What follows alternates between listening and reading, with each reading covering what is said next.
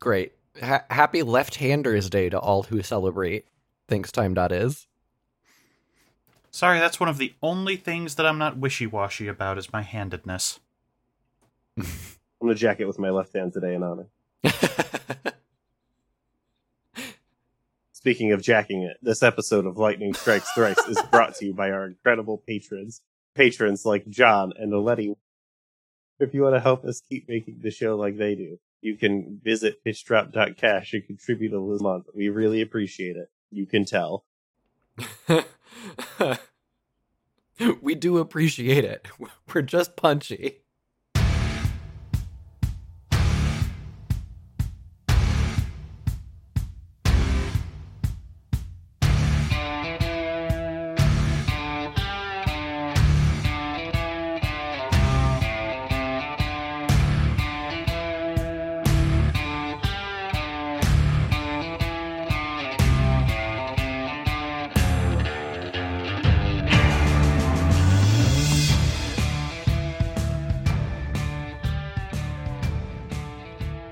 You are listening to Lightning Strikes Thrice, a J R P G Games Club podcast. This is Season ten, Episode six, covering days eighteen to twenty-one of Wolfstride. We'll do more one day, I swear. I am your host, Chris Taylor, and with me is... Sybil Arnett, any all pronouns. Yeah, okay. Uh, Matt, fix this. He, him. Matt, fix this, he, him. Um... Ryan Beatty, they, them pronouns. Are are the he, hims okay? I think we can safely say no. Uh-huh. Last episode, most of us had an adventure with Nebraska and became part owners of an arcade. We all started an exorcism, sold omelet, started an exorcism, sold omelets around town, finished learning about the cruise heist with G W, and had a heart-to-heart with Nebraska about how bad of a parent she was. Uh, we start today on day eighteen. There are forty-five days remaining, and there are three days until our fight with Jazz Bass. Before we start, I just want to point out that last episode, it felt like the arc with Nebraska was mostly resolved. They had their heart-to-heart. However, we are still in Chapter three, Nebraska Jones. So she's still around. That that just it that struck me that we weren't at a new chapter yet, and that this one was still called Nebraska Jones. Yeah, good news. The next one is called G W. In case you in case you forgot that the last one was about a heist and not actually about G W. Great. So at the start of Day Roundtable, Nebraska has dug up some info on Tiger and Jazz Bass. He's ranked two fifty-one, one below us, and so this is purely about defending our position. Duke is extremely upset about this because as we learn more and more about like his debt and his family situation, he's starting to get increasingly desperate to make more money and is like, why do we have to defend our position? And Shade's like, because that's part of how this tournament works. We can't just move up in the ranks. Other people are also trying to move up in the ranks. Nebraska continues saying Tiger has been defeated by Joe, who we defeated last episode, six times with nothing to show for it. When we check in with the crew in the hangar, Duke is really still, still smarting that we are wasting three days on something that doesn't get us closer to a payout. Peepu is, is enjoying seeing just how hard he can push knife before he breaks. He's learning a lot about humans. He's starting to get more and more existential as this game has gone on, which is kind of fun. Knife is just glad to have some time to relax, and that time lasts until Peepu heard him say that just now. Nebraska is uh, doing homework at the table downstairs. She was on vacation because some kid set the school on fire. Never have I been more excited about an indented bullet point with Sybil's initials on it. Take it away. uh, I mostly just took it as I thought she was half implying she was the student who did that. Yeah, I thought I so thought... too until all the follow-up about how bad the other kids at her school are. Yeah, I almost took it as like a reference to River City Ransom. I was like, "Oh shit, does she does she go to like Kunio Kun High? What what what she is goes this? To the what is her school? Akira?" Definitely. Yeah. She definitely goes to Kunio's school. Uh-huh. Yeah, she goes to either one of those. She goes to River City Ransom or Akira, and I can't tell because of how much these people love anime and other video games. Yeah. I feel like at some point she's going to name drop a character, and that'll be our clue. Mm-hmm. Here's some, here's some. Oh, what's that shade? You're sick. Here's some medicine I found. It's good. It's like good for education or whatever. Yeah. On the other hand, it could just be, don't worry, just, like, hit a wall and find some chicken. So, it turns out if we head over to the Midnight Rambler, the Hart sisters are back in town. Rider. Midnight Rider, right. The Midnight Runners, you know, Dexy's band. uh, the Hart sisters are back. Charlotte says it seems like some moron's been pestering Hart again. It turns out they're not dunking on Fancy Jack trying to get a date, but instead talking about Tiger, just challenging any single person who moves up. I'm glad about this. I was ready to defend our boy Fancy Jack. How dare they? uh, this is where we first learned that his mech is basically like some freak shit from ARMS, and then Margaret wants tapioca, because why not? Gross. Joy will let Shade know the gang is becoming the talk of Rain City and wishes us good luck. I did actually stop in here briefly just to see if anything changed during the three free day string, and she said, "Thank you, you are keeping my family from starving," and Shade makes a comment like, "Well, good news, we're gonna keep paying." Mm-hmm. Well, you missed the last Lionel and Moonshine update, but... What? No. Well, there was a Lionel and Moonshine update in those last two days, and then they disappeared, and then they will be back again in this chunk. Oh, okay. You heard about it on the podcast, it's fine. Yeah. I'm going to be honest, I don't know who anyone is in that bar anymore, other than Joy. Hmm. And the they're sleeping the, uh, guy, I guess. They're the people who sometimes show up next to the sleeping guy. Got it. Yeah, they're the they're the people who are tracking down a big score. They're working with each other. They're both mercenaries, but like one of them is small, young, and crafty, and the other one is built like a dump truck. Oh, they're tracking yeah, I, I, a bounty hunter named a Lullaby. Right. I know who those two are. I just didn't see them on my stop-in day. Yeah, yeah, yeah. yeah. They they show up uh, the next day. Got well, it. Well, we're also clarifying because uh, they're going to become very important. Gotcha, gotcha. Chris, you should probably take the Hogsyard scene. Oh, boy. I'm going to take part of it. Okay. When we hit Hogsyard, Jack wants to talk about girls again. Uh, Shade tries to get him to talk to Hog, but uh, Jack has some reasonable pushback, and the line is, "Did you see what a mess he's in? He's got kids all over the country. He's got enough ex-wives to assemble an army," which I my favorite hyperbole in a while about this. Yeah, this made me laugh a lot, too. This is a good scene. Jack doesn't want that kind of it. Uh, Shane says, well, he sounds like he's experienced. And Jack's like, I don't want that experience. I want it to be romantic. Holding hands, standing in the rain. I want it like a K-drama. And then it turns out Shane is also very into Korean dramas. And uh, he reveals this in the way that people who are way too into something try to be normal about it until they find out if the other guy's a sicko by saying, I could recommend you some stuff. If you want. uh, we cut to the couch atop the trash heap where the conversation starts with Shade declaring there are good K-dramas and then there are better K-dramas. There is no such thing as a bad one. Sometimes the viewer just isn't in sync. Shade's favorite thing, though, is the specific structure that squeezes every drop of drama from a show. The K-drama curve. And then you can also take over.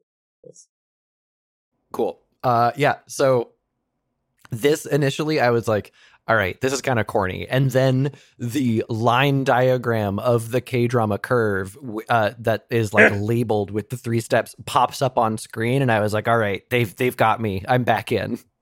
I so, love how the second, if you don't push the buttons to make the text appear, as he starts saying K-drama curve, the line starts drawing itself on the screen. It's great. Amazing. That's great. So Euphoria is the intro, meeting the characters, the romance is starting to develop, and the focus is on the comedy. Then, the show shifts to the tragedy phase as soon as the romance begins to pick up momentum. While love blooms, misfortune builds in the background. A proportional amount of bad shit happens, comparable to the previous laughter. The darker it gets, the better. Shade is really into the tragedy phase. He says, let those characters starve for any kind of hope.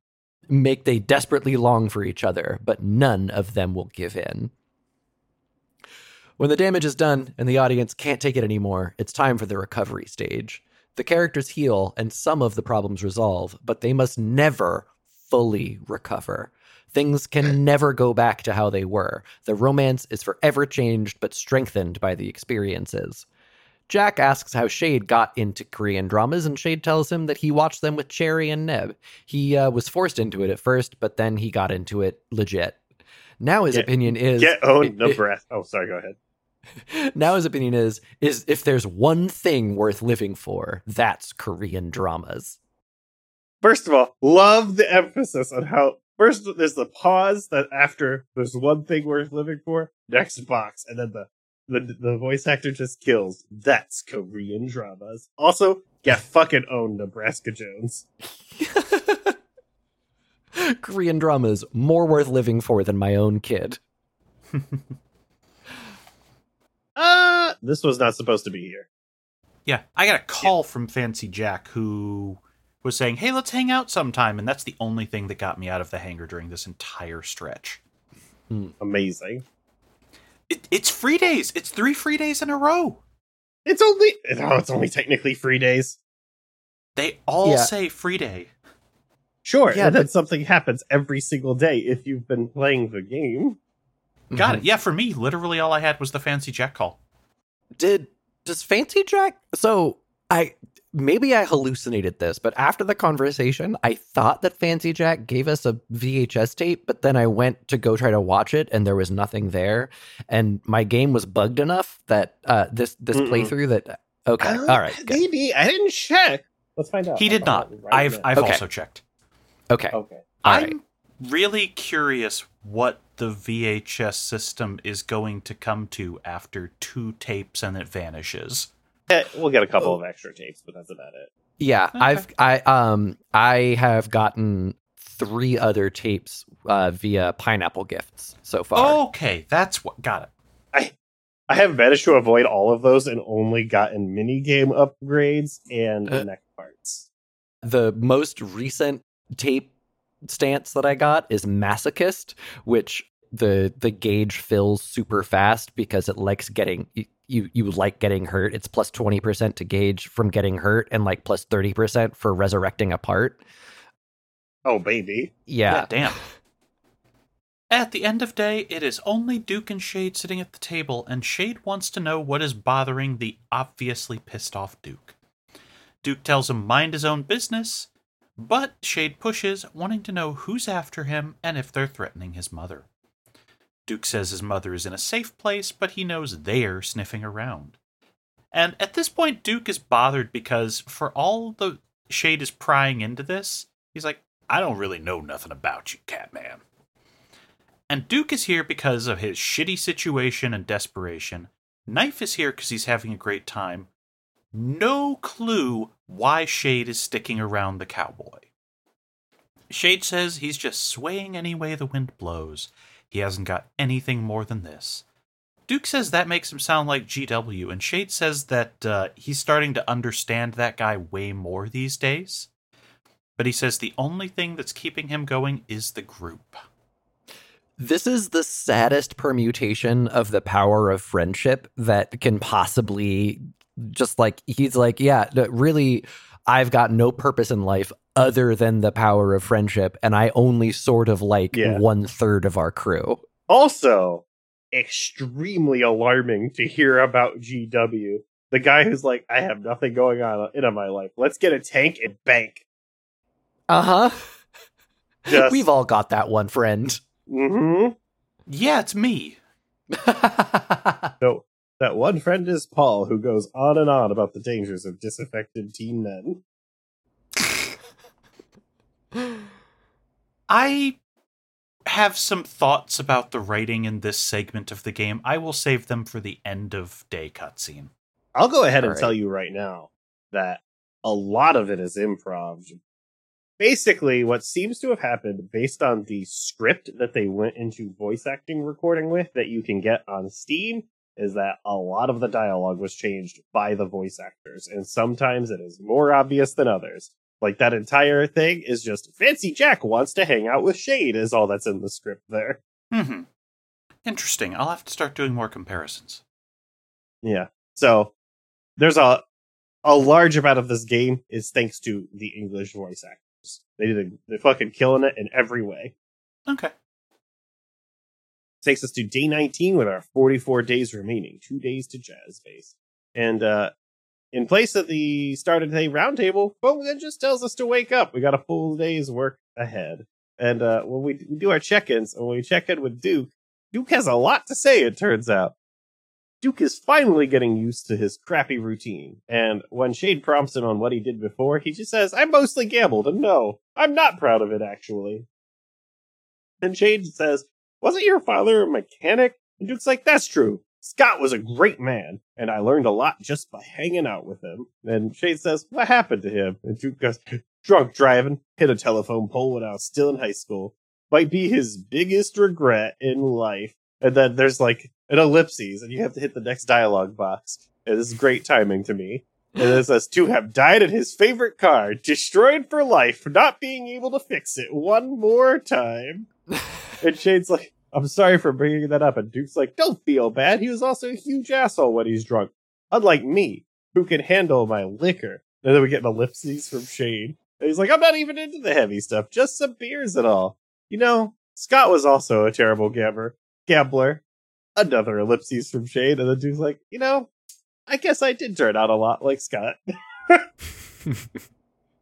I will say, if you want the uplifting version of this, the late Louis Anderson had a routine about his father drunk driving to get them home, which has always stuck with me, especially because at least one of those stories ends with, eh, the car was in a ditch, but I guess we all had our limbs. And Dad didn't care because he didn't remember it. And two, that bit about uh, to have died in his favorite car, not being able to fix it one more time, is kind of how my dad went out with regards to Baldur's Gate three, which is something that somebody bought me a copy of in his honor this week. So, aww. Having a lot of feelings about that one right now. Aw.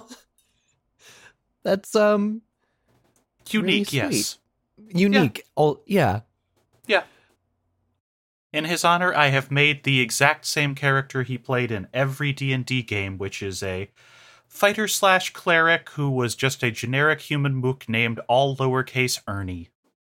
That rocks. That yep. rules. I've been I've been playing Carlock, who I love. I love to just yell at a lot of people. The intimidation checks are so strong on her. Successfully intimidated that fucking owl bear by yelling at it louder. That's an extremely Chris Taylor character. I, it's so good. I You're cannot right. wait for that game mean. to come out. Extremely on. mean, but se- here's this character who's extremely mean, but secretly nice. You're right. Yeah. So elsewhere uh, around the hangar, Peepoo is contemplating life, where he came from and why he is the way he is. Shade finds this highly relatable and asks what Peepoo wants to know. People wants to know why he is sapient and has free will. He could have been created just to do his job and nothing else. Shade suggests his creator was bored, and Peepoo thinks that's pee, or bull pee. And then he's like, what? I can't even say that. Censors. Knife is contemplating getting a part-time job to help the team. He ran through what he had on him, and he doesn't want to take it out of the fight prizes, which he is, uh, you know, donating his share to charities and shit. Peepoo is okay with this, but menaces him, reminding Knife that he is watching and he won't escape training. Knife continues to be too sweet to hang out with the rest of us, just giving away all of his winnings to the team so the team can have an easier life. Love it.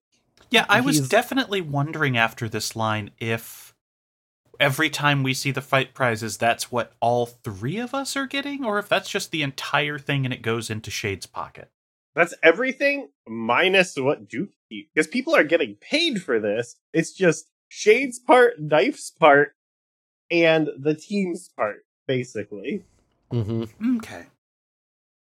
Downstairs, uh, Neb is working at the uh, working at the little card table that they have set up, and she's having a really hard time with her homework. She thinks that school sucks and has no practical use.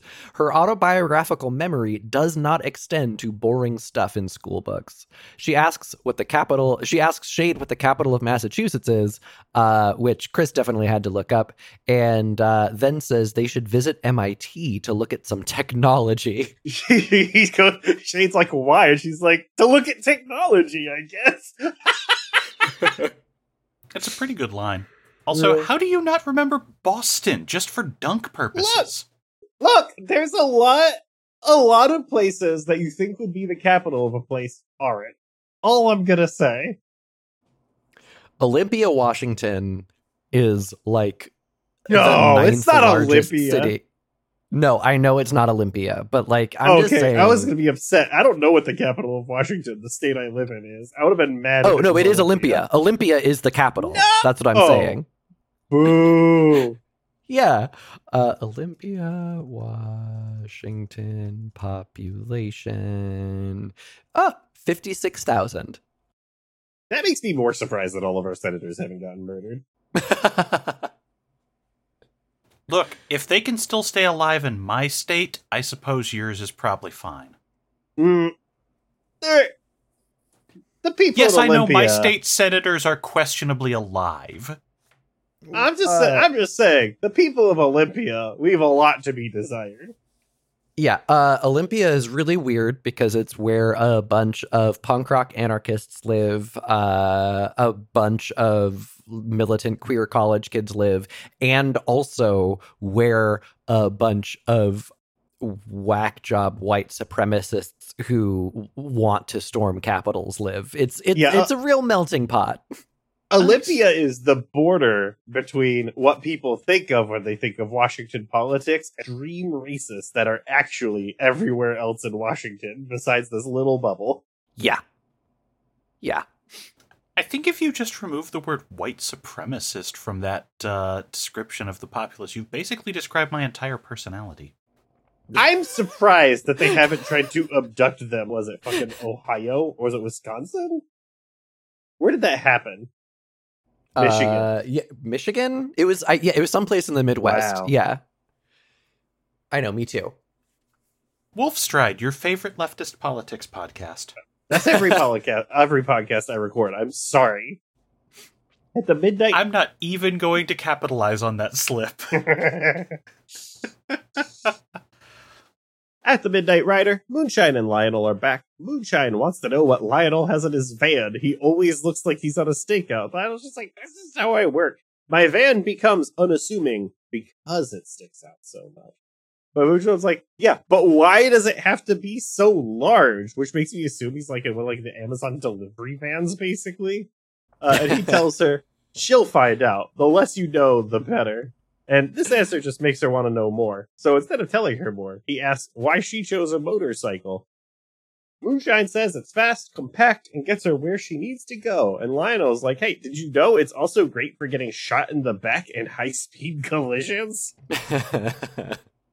Moonshine says flexibility comes with a price. And Lionel's like, I am unwilling to pay with my life, however. And she, she goes, you sound like my dad. Their relationship, given that she's like twenty and he's like forty. Yeah, their their relationship turning into this like more and more this weird odd couple thing. You telling me that they're going to become bigger and bigger in the story excites me because I like their dynamic.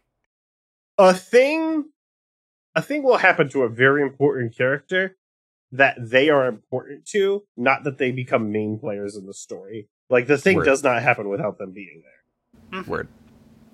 Also, I just have this screenshot of the arcade that's really just for us. If you continue to develop the arcade as much as possible every day, at this point, like Charlie Boiler and Peter show up, Heart Sister show up, just a ton of people are showing up all of the time as you continue mm-hmm. to develop it, which is great. Yeah, uh, Cap's dialogue does not change, though. He just keeps saying, no. I, I, I see, I already see the changes that you made are helping out. Thanks. Hmm. As I install like thirty statues, a snack bar, and a neon sign above his head. Wow. Mm-hmm. See, you're doing some stuff, huh? Wow. Thank you. Also, related to the arcade, on our last recording, you mentioned that it's very possible to start running into the ghosts of cabinets and things that are clearly supposed uh-huh. to be there but aren't visible yet. I've also noticed that the mailbox in the hangar has this exact thing, whether or not you have prizes. Yeah. Yeah. The the mailbox, well, the mailbox wasn't there. The magic mailbox just magically appears when you buy the battle pass. So if you don't buy the battle pass, you can just get stuck on the invisible mailbox. Well, the problem is the mailbox is there and visible after that, but all of the presents and things are also invisible in there. So there's just this big hitbox extending out about five feet that you can get trapped on. That rocks. Yep. I didn't notice that until you brought it up last time and it came up in my run. Uh, when we go to wrap it up, Duke's like, I'm heading out to pay my mother a visit. So there is no end of day meeting, and that's the end of day nineteen. Day twenty, forty-three remain, one to Jazz Bass. The day opens on Shade running into the hangar from unknown, and Duke wanting to know where the hell he's been. Duke calls him a lazy dumbass, and Knife oh. says, hey, Z called. Just figured out where he actually was, and it's arranging the thing that we get a phone call about after the fight. Yep. Mm-hmm. That's why I was pointing out the definite thing. Mm-hmm. Yeah. I'm glad I wrote that. Where the hell have you been, Catman? Yep. Because, yeah, usually you wake up in the hangar, and by all accounts, you're probably sleeping in one of these trailers. So. At check-in, Duke wants to be left alone. Peepoo is worried about Knife's calves, as piloting is all in the hips. Uh, apparently, I could be a pilot. And Knife has a long monologue about fitness. He worked hard to become how he is, and he loves to take care of his body. Same, dude. I'm starting to get it. Peepoo wishes he could grow muscle, saying that if he could, he'd be twice as ripped as Knife. And Knife tells him he could have any body he wants. While Peepoo says he's a little jealous of humans. They can update their bodies through pain and suffering. Whatever they have, they earned. Peepoo then tells us, well, we're never going to be able to shoot lasers from our eyes. When he gets enough cash, he's going to be a walking tank, a pee machine. And Duke shouts over, you're already a pee machine. All you do is piss everyone off. Love this.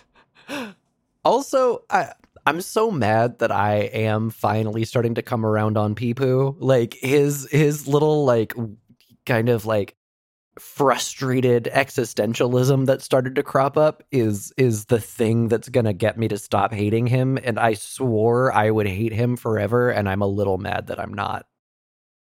I told you that you I Philosophy know one oh two did, but... Peepoo isn't bad. Yeah. Everyone loves Peepoo. And here's I... the other thing. He stops yelling when he gets censored, and that's all it takes. Yeah. Yeah, it really is the delivery of the P sound that is the worst of all of that. So, downstairs again, Neb, still working on homework. She's trying to balance work and play. She's like, okay, one page, one hour of play. Actually, this is really hard stuff, two hours of play. Actually, you know what? I'm not even in the right just, like, headspace to work today. I'll I'll just blow it off. This is how you're still Shade doing like, podcast notes an hour before you record. uh-huh no listen you and I were both actually working working the don't last tell week, the listener so. That all right ah! fine I have a reputation. I didn't do shit this week. Congratulations. It felt good. I actually just the only free time like five hours of walks yesterday. The only That's free awesome. Time I'm gonna have this is today. And I'm going to have to spend it playing Baldur's Gate three with my child instead of reading a book. Brutal. I'm going to have some free time today, and I'm going to spend it on an exercise bike watching Zeta Gundam. Hell yeah. Good show. Mm-hmm. I am going to go back to bed. Uh, I'm not depressed. I'm just tired. Um, That's what a depressed guy would say. High five. Uh, so...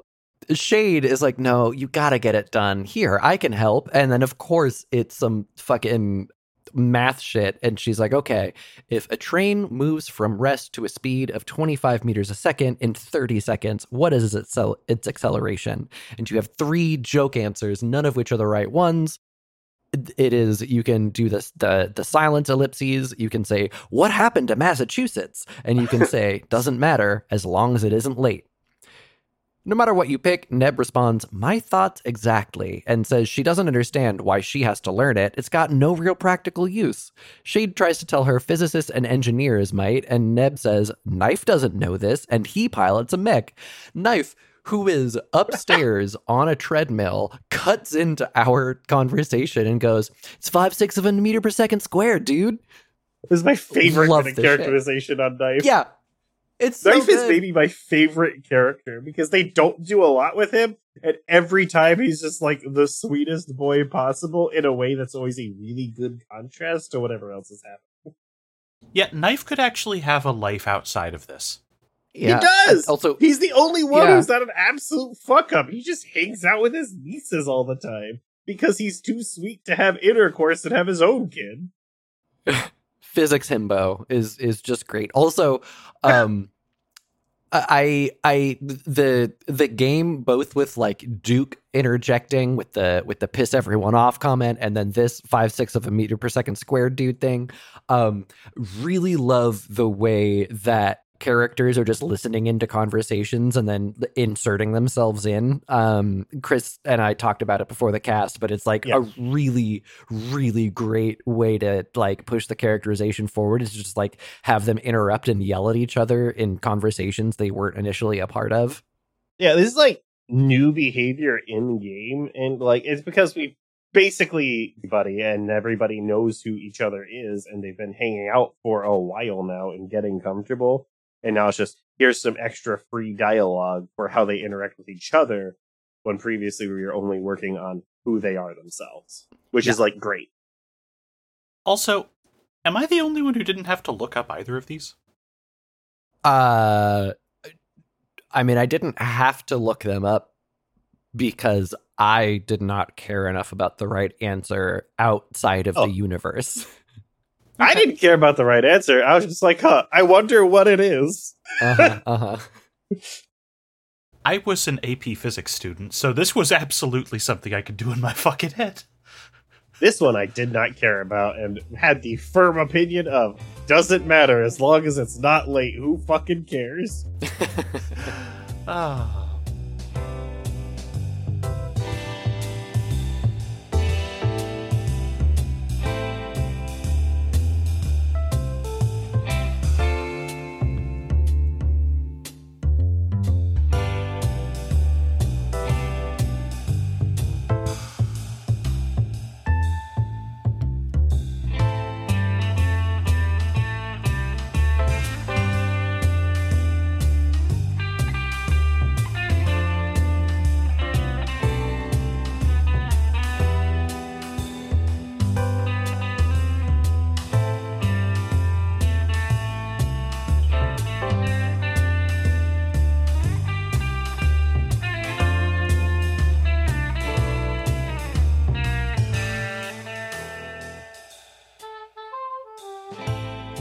At the Midnight Rider, there is a new weirdo. Basically, uh, Gregor Samsa awoke and decided to put on an anime t-shirt.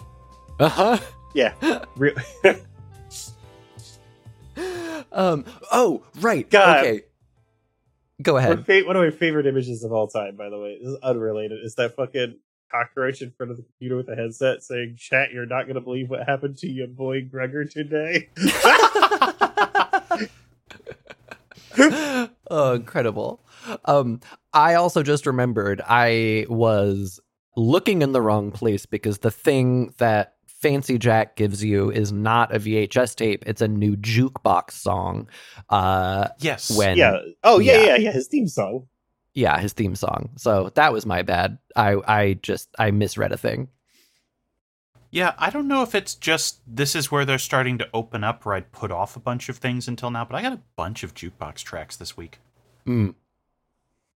At the Crapyard, it is possible to do Exorcism Round three. Shade and the Demon talk, and Shade just asks why it is tormenting May. The demon says she is a temporary vessel and just unlucky. This time, the minigame is just mashing X over and over to slash the bed a whole bunch, and then pressing A a single time at the end to sheath your katana like a cool guy, slamming the bed to the ground. The demon is getting a little panicked, saying that we will wake him before the time comes, and Angkor's eyes will fall upon us all. She's just like, I don't care about any of this, I just want you to leave the girl. And the demon offers you a deal of finding a new vessel. You can say nothing, choose yourself, or choose Z Z. No matter what, Z Z will offer herself. If you choose Shade, he will say, uh, pass. Yeah, uh, I, that's what I chose, because only a real monster would say, how about Z Z? Yeah, that was that was so not my characterization of Shade. I was like, absolutely not. I considered going back to see what the dialogue was, but also I didn't want to do a fucking button mashing minigame three times. Yeah, but also, fair. This is that you only press one button until the end. I do yeah. love, love how you just have a single A prompt at the end. Great touch. Yeah, yeah. Also, this one, instead of like, you know, psyching himself up to do like a power slash, uh, he's he's literally just slashing the shit out of the bed, which I found very funny. Um, Remember when furniture used to be good? I sleep on a mattress on a floor. Don't talk to me. You would sleep on a mattress on the floor. I oh, knew right. that was you true were... about you before you said that. You yeah, weren't on that, that was... recording. Yeah, never mind. Yeah, that was the G-Witch recording. That's okay. I already knew it was true. You didn't have to tell me. Yeah, that's that's probably going to be clipped and used against me once that goes live. I'm going to clip this. I'm just kidding. That's not true. No, no, I meant the I meant the bit from the G-Witch stuff. Mm-hmm. Ah, you're like, congratulations on being that protagonist about Marxist girls or whatever. Or that tweet. Yep. Ah, uh, great. Now I'm just thinking of Clarice Starling telling Hannibal Lecter about what girl dinner is again. Thanks. That was so fucking funny. Um, Do you get enough healthy meals, Clarice? um, also in this dialogue, when when he says the word demon, uh, the demon is like, whatever, we existed like for thousands of years before the word demon was even invented, which, oh, okay, that's a weird flex. Yeah, he's like, okay, whatever, abyssal spirit. Uh-huh. So as the demon goes to enter Z Z, Shade just opens a soy sauce bottle and tricks it into being trapped inside. Also, the cutscene is cool. This cutscene, a lot of effort put into this compared to everything else, because it's not like the standard presentation, right? It's like big drawn art assets with some animation on them. See, you're yeah. saying that, but this is just basically what most visual novels will do, where you have a bunch of keyframes over a still background. Yeah, but that but that's unusual for Wolfstride. That's why I'm highlighting it. I'm just saying this is a genre trope. Yeah. Afterwards, Z is appreciative, and Shade says, May's just gonna need to rest this off. And we are handed a box with an explosive in it labeled Property of Bounty Hog, causing Z Z to wink at us. Amazing. It is the T N T Mark two, which will increase the number of high-quality scraps we get from the junk mine game. Uh, apparently, the quote on it is, "This would go so deep, the last time I used it, I dug up a childhood trauma." Yeah. The real um, reason I posted this screenshot, very funny to me. This, uh, the, it, it manifests itself different than I thought that it would. I didn't realize that. Like the packages that you catch have different point values. And so yeah.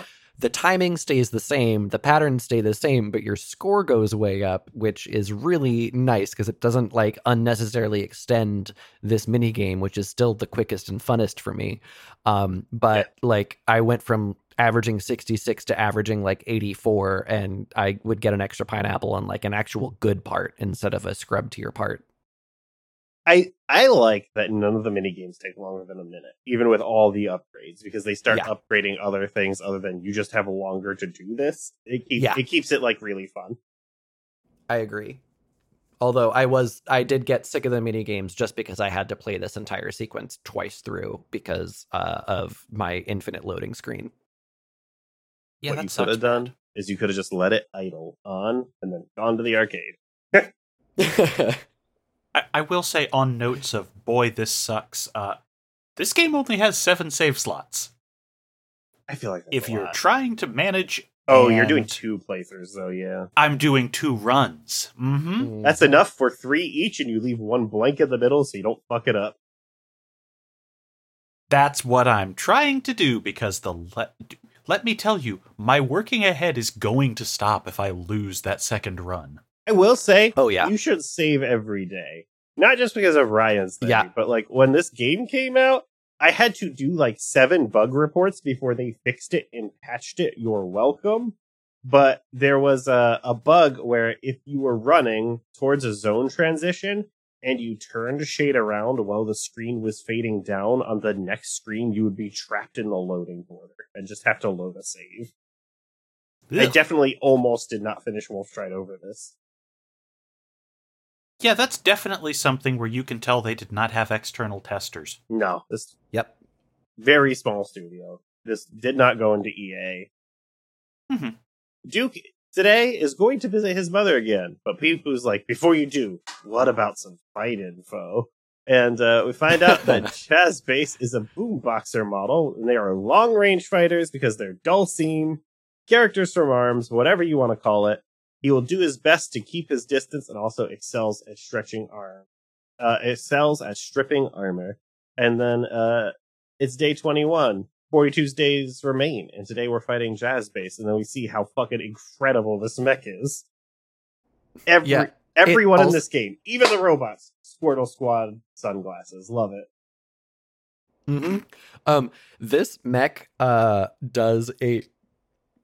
a rhythmic pelvic thrust as its idle animation. Fuck yeah. Um, which, yeah, it really, it's just, it's just grooving to the rhythm. It's just, it's just being Jazz Bass. It made me laugh seeing, I just like let it idle and it was just like pump, pump, pump, pump. It was great. At the start of the day, Duke is still upset about how big a waste this is. Tiger is so broke. The fight is at Hogsyard again because he can't pay for the arena. And everyone just like, hey, basically tells him to just shut the fuck up about it. We're gonna have to defend our rank as we get higher up, and Knife can use the experience anyway. Check-in is pretty unnoteworthy today, except Nebraska owns what. Except Nebraska asks what the difference between a mech and a robot is, and if you get it wrong, you're fucking dead to me. Uh, the answer also sends Peepoo into a bit of a crisis because because Shade is like, yeah, if you don't have if if uh, if Cowboy didn't have a pilot, uh, it would be a, a soulless husk. Uh, without a purpose, and Peepoo is just like, but I'm a robot. What the fuck? At the crapyard, we could ask about May, and Z says she's been sleeping deeply and, more important, peacefully. Uh, and then we headed to the fight with Jazz Bass, where Jazz Bass has the fucking best intro line, where he's like, "Hey, let's make a deal. I just got some stuff fixed. Let me try out my moves in a quarter, okay?" Love that from him, knowing he's a stretchy arms guy. And also classic fighting game behavior. Very yeah. funny to me. Absolutely. I immediately rolled this fight. Also, I noticed in this screenshot you didn't repair your fucking head. No. It's fine. Who cares? I just find it funny. I got lit hit. Well, look, how am I supposed to know who goes up there? There's nothing up there. I guess if I... I was taking notes, so I didn't pay attention to the witch time cutscene where I would have seen that my head was destroyed. I haven't taken a hit in about four fights now. Damn. One hit, it destroyed my head and did enough damage to it that immediately let me repair it, so it did not matter at all.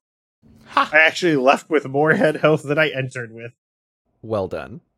Uh, yeah, I killed this thing in like one shot, basically, because I have five... Mo- because you do the move in three, Night Eater, Night Eater, no chest armor, move two more in, and he's immediately already locked in the corner. If you have five move points, you get a lot done.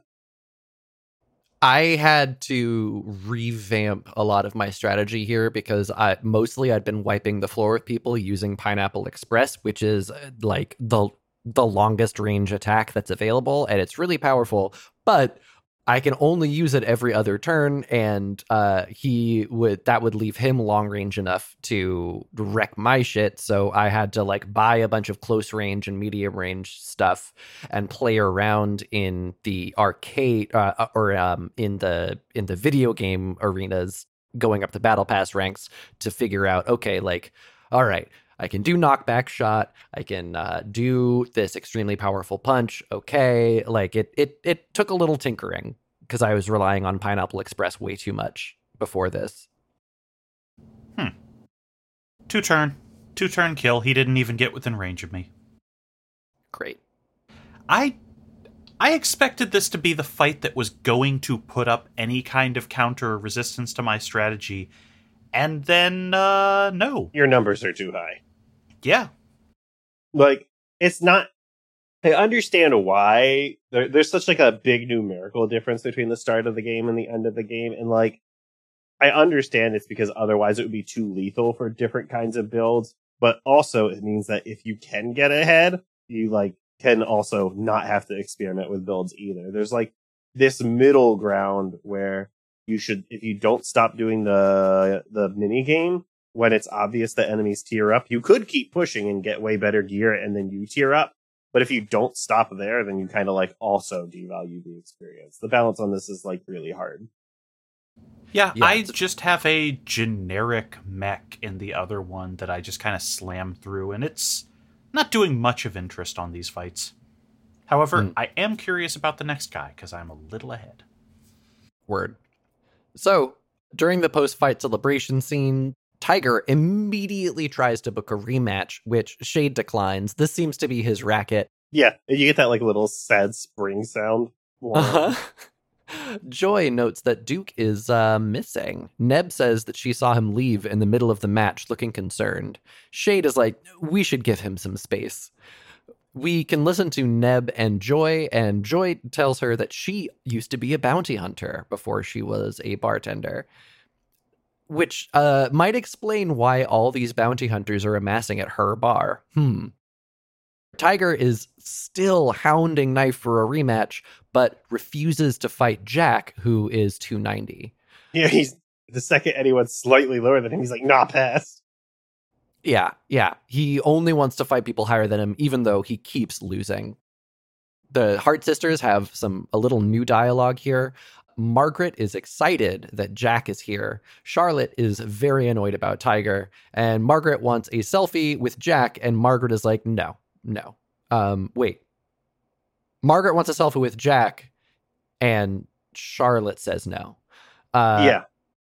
She's like, no, he know Tiger knows our face. And if he sees us, he'll never leave Hart alone. Uh-huh. We head out of the bar, and Shade gets a phone call. It is from Coltrane, who, if y'all have forgotten, was one of the thugs that was beating him up in the intro, uh, mm. who says, oh. No. Wait, who's Coltrane? That's, that's Trinket and Killer. Coltrane, we only know about from... If you check the little rundown stall on the way to the Rambler and gives one of his old Yakuza buddies who he used to drink with and stalls. Right, like right, that. right. Right, right, right. I remember that he was like a, a shady figure from the Yakuza past, but I, I got the names mixed up. Okay, thank you. Um, no problem. So yeah, Col- the, Coltrane The dog says, is uh, Trinket and Killer, I believe. Trinket's the cat? Yeah, yep. yeah I think that sounds right. You so, are yeah, correct, because Col- I remember Killer has the bone. Mm-hmm. Coltrane says, about your problem. It's done. Shade asks how he did it, and Coltrane says, quick and silent. Shade asks uh, what he did with her, and Coltrane says, the situation is hot. He'll contact him later. We hear a woman's voice ask if they'll have meatloaf or meat pie. Shade asks, hey, who was that? And Coltrane panics and hangs up. He just says, Coltrane out! Yeah. And Shade yells, what the hell did you do? And then, uh, completely unsettling, the game's like, hey, Oyubun should be around tonight. Which, I'm gonna be honest, not very, not very good game design to just do that, but also I appreciate it. Yeah, yeah. If they Especially... didn't, I would be screaming, because, yeah, once again, uh, anytime they leave you one of these night segments after the fight, if they don't tell you, you just have to run around town looking for any trigger. Everywhere else is bare ass empty. I checked. Maybe rest in rest in piss to Sybil, by the way, because when you get to the cliff, the scene automatically starts and no chance to talk to a pineapple and unlock pineapples. Oh, I was not going to. I was not going to in the least. All right. Uh, I'll just, you know, oh, having to talk to every N P C until uh, you find the plot revel- relevant one. Maybe this really is a J R P G. Yeah, go ahead. Sorry. Guy guy who loves... Sorry. Person, person who loves series where that's all you do voice. You listen. Guy, I don't give a shit. D- Trails. No, I was digging at Ryan for Trails. Yeah. Gotcha. I thought yeah. it was a me thing, because I'm also a Trails booster. Yeah, but you wouldn't care about this. I know who to target. I one hundred percent those. That's the funny thing. Wow. Yeah. Some of those are very frustrating. Some of those one hundred percent. Are bullshit. Some of those need New Game Plus. Uh-huh. Well, I couldn't... Uh, I like replaying games. I could not bring myself to New Game Plus, a seventy-hour game where most of that is talking. You like replaying games, are you sure? What did you pick coming up next again? Uh-huh. Also, the difference is I cheat and I just get a New Game Plus save to start the game. Uh, okay. We should do that for Final Fantasy. No, I'd have to get an interface for the for the memory card to my computer, and I'm not going to do that. You don't have one? No, who has that? Me! I have the much more normal U S B to PlayStation two controller adapter. Oh, no, I had to get uh, P S two to U S B adapters from Radio Shack back in the day because they were the only ones who did it low latency enough to play rhythm games with. I play two D X, bitch. Well, I was talking about for the memory card so I could load a uh, ten two save onto it. Oh, yeah, I had to do that because how else was I going to start backing up all of my scores? Those cards only hold eight megs. Do y'all remember Dex drives? Yeah. yeah. The problem is they failed too much, which is why I could never use them. Mm. Zip drives are where it was at. But sadly, the best... Jazz drives also. No, here's the problem. Zip drives were the best by a fucking country mile, but they came in right before the the solid storage game was about to be over. Yeah, yeah, yeah. Jazz drives are wild because they're just like very large zip drives. And oh my God, one gigabyte of information. But, you know, it was nineteen ninety-five, so one gigabyte was still a hell of a lot. So many copies of Encarta Mine Maze. And then C D burners became way more common. Mm-hmm. This is old people talking about technology. Okay, real quick. Real quick, before we before you do this, my child has been obsessed with the concept of watching The Ring, and we did it. And half of the time, I just had to explain what was going on because she doesn't know what a landline is. She doesn't know what a V H S tape is. Oh my God! Yeah, that it, the entire a... everything in the movie is just me explaining what's happening here because the entire movie's plot is predicated on dead technologies. I feel like that is a good prep, a decent premise for a Ring sequel is uh, it traps a bunch of Zoomers who don't understand the mechanisms of the horror. And then I had to explain. A, the-, the novels did that. The novels oh, are wow. bad. Oh, yes, they're bad. But they do address a lot of things that a lot of people are like, wow, you couldn't do this. De-. No, no, he tried. Just upload it to YouTube. Yeah. Ha. And uh, B, I think I've mentioned, at least on Boku, the uh, entire new edition of Sailor Moon, which just has a glossary in the back that is just straight on dunking on my age, because it has explainers for floppy disks, V H S tapes in rental stores. Uh, like, yeah. Yeah. Oh, oh, oh my God. Okay. We were on a walk, and you know how people have little lending libraries in their yard? This person yeah, had yeah. a library display that had a Blockbuster logo on it, and it was full of V H S tapes, so I was like, what are those, sister? Fuck, man. I had to deal I'm with dying. that one years ago because of my youngest sister. Yeah, but this person is in my house playing my video games on my computer. It's different. So was my They're youngest sister! Oh, that's true. I forgot it. I didn't I didn't hear the word sister, and I don't know why, but I assumed you said niece. Nope. No, I no longer have a niece because she sold her. Anyway. Woof. Matt, leave that in. Cut oh, out yeah. Ryan, cut out Ryan saying woof and let's just no. roll on. It's just very funny for that to be a non sequitur. Please, please leave my expression of shock and displeasure in there. Uh, speaking of shock and displeasure, uh, Shade finds Oyabun and just unloads on this old blind man, asking why he's still a fuck up and can't get anything right. And Oyabun yeah, just goes... Let's, let's retake that. Because what's happening is Shade is just emotionally dumping on him. He's not calling Oyabun a fuck up. Okay, fair. I read your line. Shade finds Oyabun and just unloads on the guy, asking why Shade is still a fuck up who can't get anything right. And Oyabun's response is, what the fuck are you talking about? He says, this is your choice. This is not because you were Yakuza. This is because you need to own what you've done.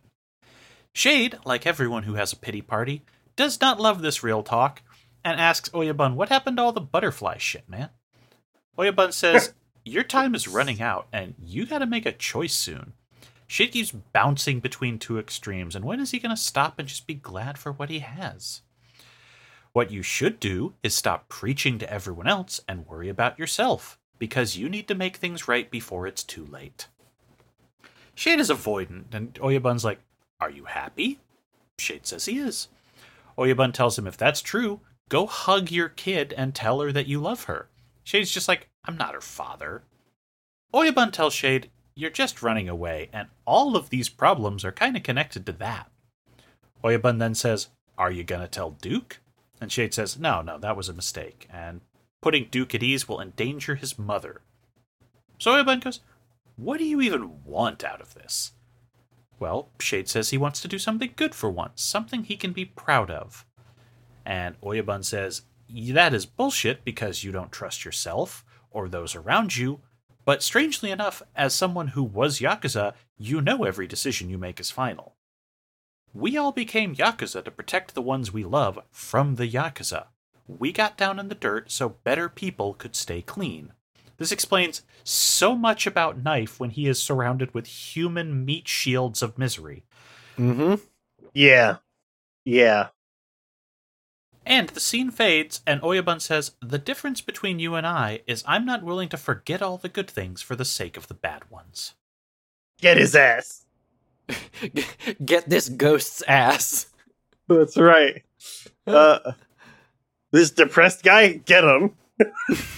That's our entire podcast network. Yeah, it is. Uh, then we cut to basically standing on the highway in front of the moon, like Shade and Nebraska do, but they're all transparent like ghosts as Neb begins to narrate. And over the scene, they'll like fade in slowly. There's like good stuff here. Nebraska says, I'll never forget those times. September twenty seventeen. We had so much fun together. So fucking weird mm. to me. This game, this game takes place in a specific time, at a specific place, and it's the United States in September twenty seventeen, but an alternate one. So fucking weird to me. Yeah, well, and they haven't, like, there's no real concrete information about when it diverged from our world. And I don't necessarily need that. But then when shit like K-dramas and September twenty seventeen pop up, it it just it creates this very uncanny feeling, yeah, which I like. Love to but talk is about weird. K-dramas in September of twenty seventeen with my Manimal Pig friend. Yeah, see, exactly. Nothing is ever going to surprise me with something like this. After Chainsaw Man being a nineties series. Mm. And also, nothing... The nineties about... feels more normal.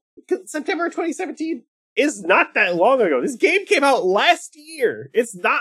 You know what I mean? Like, that's not... Also, that's weird. Weird that it's so close to me is what I think is the problem here.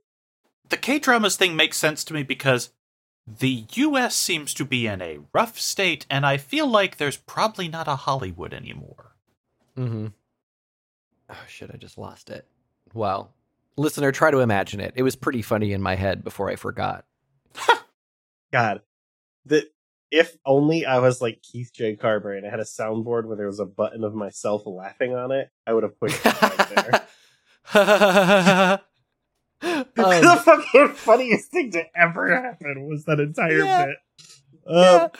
Oh, the thing that I was going to say is maybe this is just a reference, uh, another reference, and the developers are big uh, Aaron Sorkin's The Newsroom fans. Oh. Wait, wait, wait, wait, wait, wait, wait, wait, I got it, I got it. Put it on here, I believe. Um... If this is the clip I think it is, I'm going to yell it. Nope, that's not the one. No, nope. Where did the newsroom one go? You said you would do it. I did give you that clip. Alright. I don't know where it went. All right. I thought I put reported. We reported the news on the soundboard. Never mind. We reported the, the news is on my personal soundboard, so I'll give it to you again later. The soundboard of my soul. uh. I bought a Stream Deck solely for soundboard and occasional editing assistance. And now it's just turned into nothing but a fucking Morning Zoo Crew board. Yeah, you got you got to get to Mario Oof. We reported the news. All this stuff. Anyway. She'll never forget those times. September twenty seventeen. They had so much fun together. Uncle Knife, Duke, Peepoo, and Shade. I miss them so much, and I miss those times of peace and laughter. I even miss who I used to be. Not that I regret who I had become. But my world was pure back then. My body felt lighter. Now, with blood on my hands, whatever my soul dives deeper into the darkness, I swim back to those times. I smell the flowers, and I laugh with them once again, and I wish I could stay there forever, eating Shade's omelet, helping Uncle Knife. I even miss that stupid homework.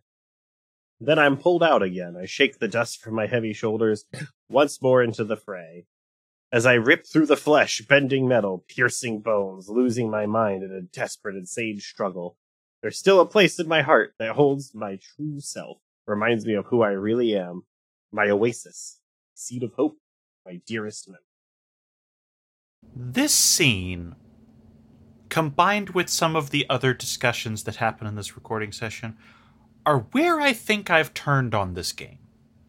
Because I can only see a few ways forward that is not going to be us just yada-yadaing over what happens to Nebraska to put her into either the army or a hit woman. And all of them or seem a mech like they... pilot. Let's be clear. Maybe, but I, it definitely sounds like she is doing this very personally. I, I'm very curious about all of this, and I don't think it's gonna land the plane. This is the first time I started to go, I don't think this is gonna land the plane. Hmm. Remember what's up with this. I don't know. I'll find out. Maybe I will be surprised, but this cutscene really made me go, I don't know about this. I uh, they uh, they have been so, how do I put it? Their foreshadowing has not necessarily lined up with how it gets delivered once it's been after it's been foreshadowed. And so I am going to leave an open, keep an open mind. But also, I did not have the same skeptical or dubious or, you know, worried feeling as you. So I'm, I'll, I'm just, I'm going to be, I'm going to be a blank slate, y'all. It's also like irrelevant to me. Right, because the core the core of this scene is that Nebraska is having a chance to herself to reflect, because all of the characters she could talk to, she cannot either cannot have this kind of conversation with, or are Shade, who we got way bigger fucking fish to fry than I'm having a good time here. You know what I mean? I think the big thing is that, especially given her ties to organized crime and all of this, and the fact that she's really into bounty hunters and other things, the blood on my hands, soul in the darkness line is the thing that pushed me over the edge. Because that makes it sound like sh- it's not a mech pilot, it's I am doing dirty work. Sure, she is also Shade's kid. you know. Oh, yeah. I'll see. Maybe there's something, but every way this plays out with what I have right now, I don't like it. Mm-hmm. I'll tell you right now, I don't think this is relevant in any way, if I remember the end correctly. This is just a, at the end, you get to guess what happens. Cool. I almost hate that more. No problem. Like, there is a definitive ending. You get to guess the distance between he- there and here if you care about this. Okay. Yeah, we'll see. I got forty days left. Yeah, that's a long fucking... It feels really long, but goes by really fast. Hmm. I'm also playing this... Unless you're making a... uh, I'm going to just give you a tip that made my taking notes ahead much easier from the old screenshot Let's Play days. You mm. just play the game while you're recording the video of it, and then Can't, you scrub no. through it for dialogue. Can't be doing that. Then you don't have to stop for notes. That's not the life I live. I can't be doing that. Yeah, I, I, the, the taking of the notes is the thing that commits it to my memory so that I am able to actually comment on it meaningfully later. Yeah, like I, the detachment would be a problem for me. I think like the, the mm-hmm. like the temporal detachment. All it right. would be for me too. So, before we exit. Or before we end this episode. God, I wish I had reporting the news now. Before we end this podcast, we do get a news update. We reported the news. The International Peace Police, very funny name for cops, is investigating uh-huh. a series of suspicious shipping containers that might be related to the Russian government. Several containers have been intercepted on their way to the Soviet Union this Friday. The Dachauan Corporation, a multi-billion dollar Chinese company, uh, is under investigation, but it denies any relationship with the Soviet Axis. Soviet leaders have also denied any involvement with the intercepted Chinese cargo. The content seized include plates of tempered black metal, huge circuit boards, and what is assumed to be the components for an experimental weapon. So, if you wanted to speculate about timeline divergence, here... To me, this at least pushes it back as far as, like, Vietnam, because the fact that it's, like, the Soviet Axis says something to me about, oh, domino theory. Mm-hmm. And yet China is still independent enough. Yeah. Just interesting. Yeah. What did we think about this stretch? Also... Oh, go ahead. I was just going to say, I just rewatched uh, the nineteen ninety-four Street Fighter last night, and the International Peace Police is definitely the A N Allied Nations from that movie. It's huh. just such a funny name for like the fucking U N super cops that just kick in your door from any in any country. But it's much funnier if it's Jean-Claude Van Damme and Kylie Minogue. Only a little bit. Ah, what do we think about the co- this this section of Wolfstride? Other than that Nebraska bit, I was okay with this. This is a pretty good stretch. It's just, it's very open. Yeah, it. Um, it, I, I mentioned last episode that I was really happy to finally be in the like regular rhythm of like go talk to people, play the mini games, buy some parts, sleep, go talk to people. So that loop continued. I'm a little bit sore and sour just. Just because of the bug issues, and like if if one hundred percent of the game is is dialogue and minigames, then having to repeat several hours of that dialogue and minigames, just a bummer. But that's not like th- that's not the writing's fault. That's not the game design's fault. That's just this was a very small team with a small budget, very indie game, and I hit a bug and it made me grumpy. That's all. Do not forget you can even, you should be able to even use um, the cutscene skip on dialogue stuff. Yeah, yeah, yeah, yeah. But then my hour count won't be accurate. It will be accurate because you didn't read all that dialogue again, so the time shouldn't be there. What I like the most about this section is that chatting with Korean dramas is given equal space and treated equally as serious as here's how I met my ex- met and fell in love with my ex-wife and why I left her. Yeah, that's true. That's what I, I the, like about it. everything yeah. that's important to the character is treated as equally important because it's important to them. Mm-hmm.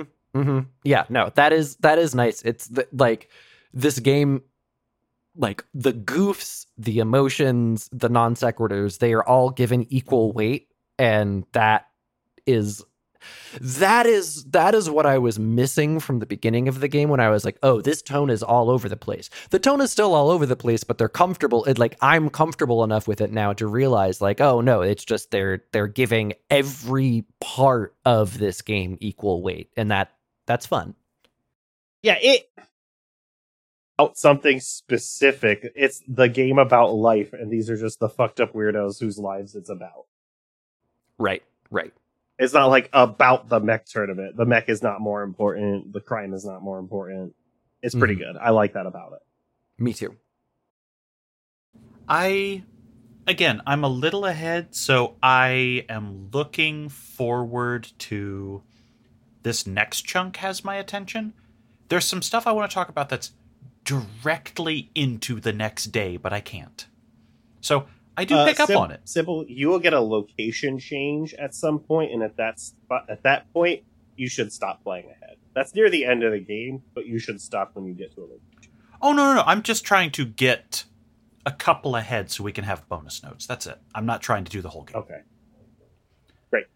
Yeah. I just have that second one so I can do notes without a file that's been fucked up. Look. It, it, is it really fucked up if that's the life you wanted to live? The life you wanted to live is fucked up, but is it fucked up to you? I more mean that the fact that I don't have an arcade or the pineapple system and God knows what else. You could probably just go get the pineapples. You just have to go there, I think, because that thing is always there. Yeah, the bus stop is the one outside Z's place, right? Yeah. Yeah, that just that one you probably can't get without the entire Nebraska Adventure trigger, which you skipped. Yeah, uh, I I checked for it. It's not there. I did do that scene now, so we love the captain. If he said more than one thing, I might. Well, look, he had a lot to say, and now he's resting because that was a lot for him. He's old, and that made him tired. He used up like a month's worth of energy to talk to me for thirty minutes. As I get older, I definitely imagine that I could give one long exposition dump and then be tuckered out. Sure. Yeah. Me lecturing my child, and now I gotta go take a nap for two hours. I wish that was a joke. Speaking of jokes, what else do commercials? uh, you can find more shows like this on our Patreon at pitch drop dot cash, where you will hear extended versions of this about the game Final Fantasy fourteen, podcasts about anime. I talk about manga with regular host and editor Matt. It's all sorts of fun, and all you have to do is give us as little as a dollar a month from the bottom of your heart. But if you give us five, you get more goodies. Sybil, you thought it was a joke, but this week was about how you should uh, arm the working class with guns. Yep. That's what that podcast is. So you thought you were making a joke, but it's the truth. I know what some of the discussion topics I've had on sideshows are. I wasn't entirely joking. That was no, that was the content of the game to be discussed. Gotcha. Well, don't worry. If we go into what looks like it's going to be a future season, we can have a whole divergence about credit score. Oh, boy. Uh, yeah, so... It's fake. Don't pay medical bills. Uh, mm-hmm. I don't I don't think uh, I have anything specific to plug beyond the Patreon, but I will just say that uh, Matt, Sybil, and I recently recorded a one-off episode about uh, Gundam Witch from Mercury. That was a lot of fun. I believe that is going up on the Patreon Patreon feed sometime soon, so check that out. It's gonna rule. Chris? Oh, this is my turn. I don't have anything to say. We already discussed them all. Cool. All right. Destroy anti-homeless architecture. How about that? Get some concrete. Yeah. Get some quick dry concrete. Get some boards. Really easy. You and two friends can do it in thirty minutes. Costs you ten bucks. Costs them thousands of dollars to fix. If you do it enough, they'll give up. Related to that, if you just want a nice uh, heartwarming bit, that anti-homeless architecture made me think of, and you got twenty-five minutes to kill, there's a free documentary on YouTube called Soap or Die about a man who is trying to become the last ambassador of the Soap Shoes brand, but is so odious that the editors he hired to make his documentary fucking hate him, and it shows, and it makes for the most unintentional comedy. Just a good time. Go watch it. Is he Sonic the Hedgehog? But he wishes. They should just do that. Doesn't Sonic the Hedgehog wear soap shoes? Yes, he actually bemoans that the only way children know what soap shoes are, because the brand has been dead for years, is Sonic the Hedgehog. And they think Sonic invented that, but no. Soap was there before Sonic. I really, I thought Sonic invented that. And I was alive for that, because I don't understand the point of that. Pretty much. Now imagine being in your forties and making that your entire personality, and you can imagine why this documentary is such a fun time. I gotta go, because the only responses I have about that are unbelievably mean. But all of us know something about being in our forties and making one weird specific thing their entire life. Uh-huh. Now um, that we're sad, peace out, fuckers. Only, only one of us is banned from another country like this guy, though. Okay, bye. Fair. Goodbye. uh, all right, bye.